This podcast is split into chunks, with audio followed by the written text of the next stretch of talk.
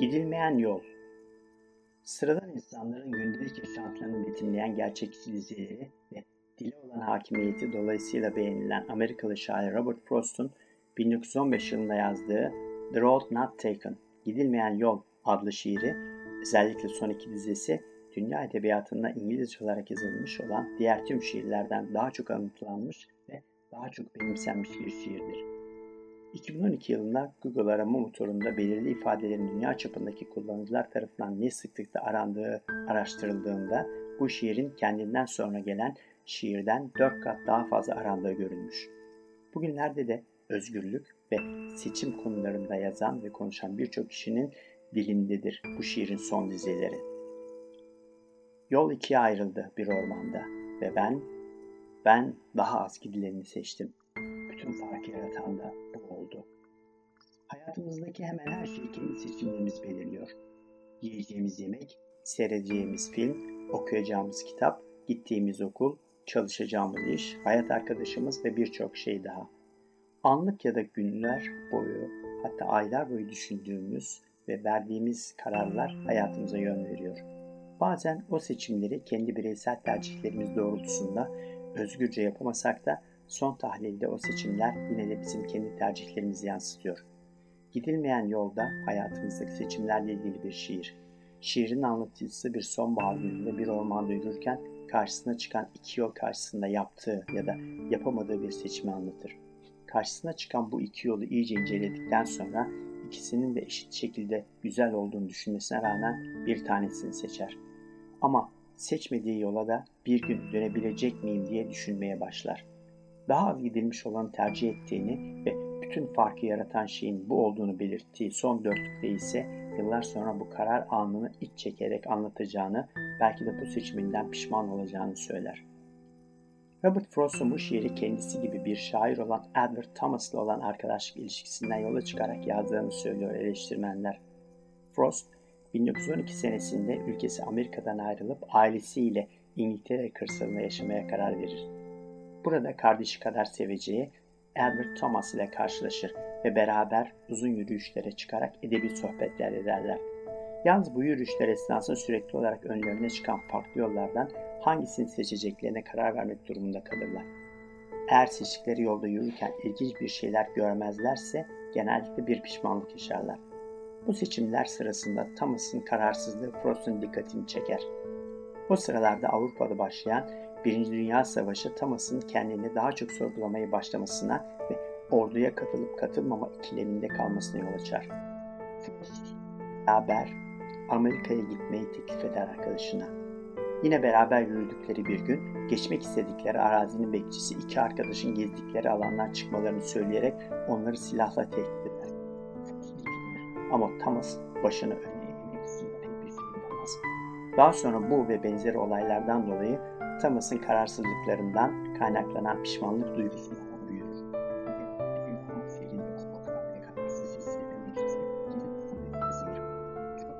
Savaşta hayatını kaybeder. Frost'a göre Thomas'ı savaşa gönderen şey o gün yaşanan olaydır. Ülkesi için hiçbir şey yapmamış olmak istemeyen Thomas, Amerika'ya giderse istemeyeceğini ve hayatı Sonuçları değiştirmek için her birimizin içimizde benim hatam diyerek sınırsız sorumluluk duygusuyla eyleme geçilmesi gerektiğini anlatan bir felsefe olan mea culpa, insanın karşılaştığı bütün sonuçları ancak kendi içinde bulunan sınırsız güç ile ve bununla ilgili sorumluluk alarak değiştirebileceğini anlatır. Thomas bu felsefenin bir temsilcisidir adeta. Frost ise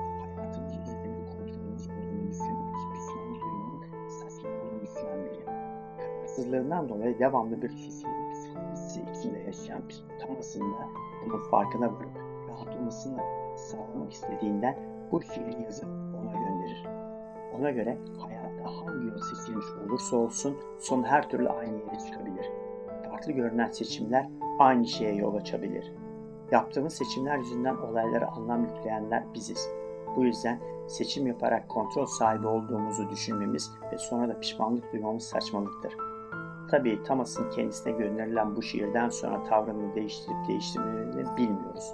Ömrü vefa etmemiştir zaten. Yaşamda hangi yolun en iyi yol olduğunu bilmenin mümkün olmadığı ve kararlarımızın çoğunlukla gelişi güzel, bilinçsiz tahminler olduğunun anlatıldığı dünya edebiyatının bu kadar iyi bilinen ve ilham alınan bu şiiri aynı zamanda dünya edebiyatının en yanlış anlaşılan şiirler arasında olduğunu söylüyor eleştirmenler. Anlatıcının az yürünmüş olan yolu seçtiğini düşünür çok okuyucu. Zaten çevirmenler de bu şekilde yorumlamanın daha şık ve modern bir düşünce tarzı olduğunu düşünerek yorumluyorlar şiiri. Onlar için şiirin insan, bu şiir insanlığın özgür irade olan inancını veya alışılmışça karşı gelmeyi ifade etmektedir. Fakat eleştirmenlere göre de aksine bu şiir aslında kişinin hangi yolun seçilmesi gerektiği hakkındaki kararının tamamen gelişi güzel olduğuyla ilgili. Bir kaynağa göre Frost, okuyucuların şiirini yanlış yorumladığını farkındaydı. Buna istinaden o şiir hakkında dikkatli olmalısınız. Hileli, çok hileli bir şiirdir. Cümleleriyle okurlarını uyandırım, uyarmıştı. Bu şiirde asıl vurguladığı gerçekte neyin doğru, neyin yanlış olduğunu bilmenin mümkün olmadığı ve kararlarımızın genellikle gelişigüzel ve bilinçsiz tahminler olduğudur. Ömrümüz boyunca etkisini yaşayacağımız şeyleri tercih edebiliyor muyuz yoksa bize daha önceden yazılıp verilmiş bir hayata harika harfine uyguluyor muyuz? Seçimlerimizi özgür iradelerimizle mi yapıyoruz? Önümüze çıkan fırsatları neye göre değerlendirip neye göre seçiyoruz? Her birimizin farklı cevapları olan önemli ontolojik sorular bunlar. Ama şu bir gerçek ki hayatımız boyunca yaptığımız seçimlerden dolayı bazen pişmanlıklar yaşıyoruz. Kimimiz geri dönüşün imkansızlığını kabul edip seçtiği yolu kabullenirken bazılarımız da geri dönüşün olmayacağını bildiği halde o yoldan sapmaya çalışıyor. Fakat çoğu zaman geri dönüşün imkansız olduğunu düşünüyoruz. Seçtiğimiz yolun kararı bir kere verilmiş. Karar karşımıza çıkan yollardan birini seçmişizdir ve onun getirdiklerini kabullenmekten başka yapacak hiçbir şeyimiz yoktur. Çoğumuz bunu kader olarak nitelendirip seçtiğimiz yolda yürümeye devam ederiz. Diğer yolun ya da yolların getirilerini bilmeden ve düşünmeden sürdürmekte olduğumuz yolun tek yol olduğu düşüncesi rahatlatır bizi. Keşke dememeye çalışırız. Kararlılığın ve seçtiğimiz yolda yürümeye devam etmenin pişmanlıktan iyi olduğunu düşünürüz. Düşünmemeye çalışırız seçmediğimiz yolu. Çünkü geçmişte yaşamanın hiçbir yararı yoktur. Zaten en kötü kararın ve seçimin kararsızlıktan daha iyi olduğunu söylerler. Kazancımız yaptığımız seçimden dolayı edindiğimiz tecrübedir. Eğer yanlış bir yola sapmış ya da bir yanlış tercihte bulunmuşsak bundan ders çıkararak tekrar aynı hataya düşmememiz gerekir. Tabii bir de hayatta yaşadıklarını kabul etmeyerek kendilerine dayatılanlara karşı koyan ve onları değiştirmek için uğraşanlar var. Onların neler yaptığını öğrenmek için Cengiz Yavuz Batıra'nın Kader Değiştirenler ve 18 Ortak Özelliği kitabını okumaları gerekir. Alice Harikalar Ülkesinde kitabında Alice, Robert Frost gibi iki yolun ağzına geldiğinde kararsız bir şekilde durur ve seçmeye çalışır gitmesi gereken yolu. Ama yalnız değildir. Yanında Cheshire kedisi vardır. Hangi yoldan gitmesi gerektiği sorusuna Cheshire kedisi nereye gitmek istiyorsun sorusuyla karşılık verir. Nereye gittiğinin hiçbir önemi olmadığını söyleyen Alice, kedinin verdiği cevap şahanedir. Nereye gideceğinin bir önemi yoksa hangi yolu seçeceğinin ne önemi var? Yeteri kadar yürürsen istediğin yola varabilirsin. Gerçekten de nereye gideceğimizi bilmiyorsak veya bizce önemi yoksa hangi yolu seçeceğimizin ne önemi vardır?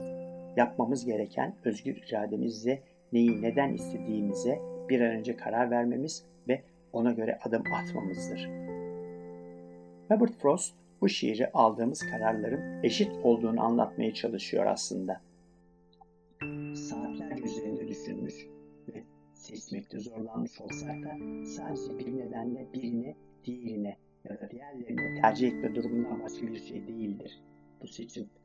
Bu şiir her ne şekilde olursa olsun, okunursa okunsun ve yorumlansın, okurlar üzerine derin bir iz bırakıyor.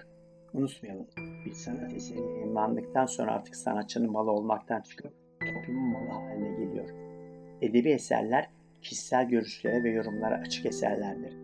Sizin bu dizelerde gördüklerinizle bir başkasının gördüğü aynı olmayabilir. Hatta olmamalıdır da. O yüzden çevirisini Bayburt Üniversitesi İngilizce Öğretmenliği öğrencilerinden Nesrin Erkan'ın yaptığı bu şiirin yorumunu okuyanlara bırakalım.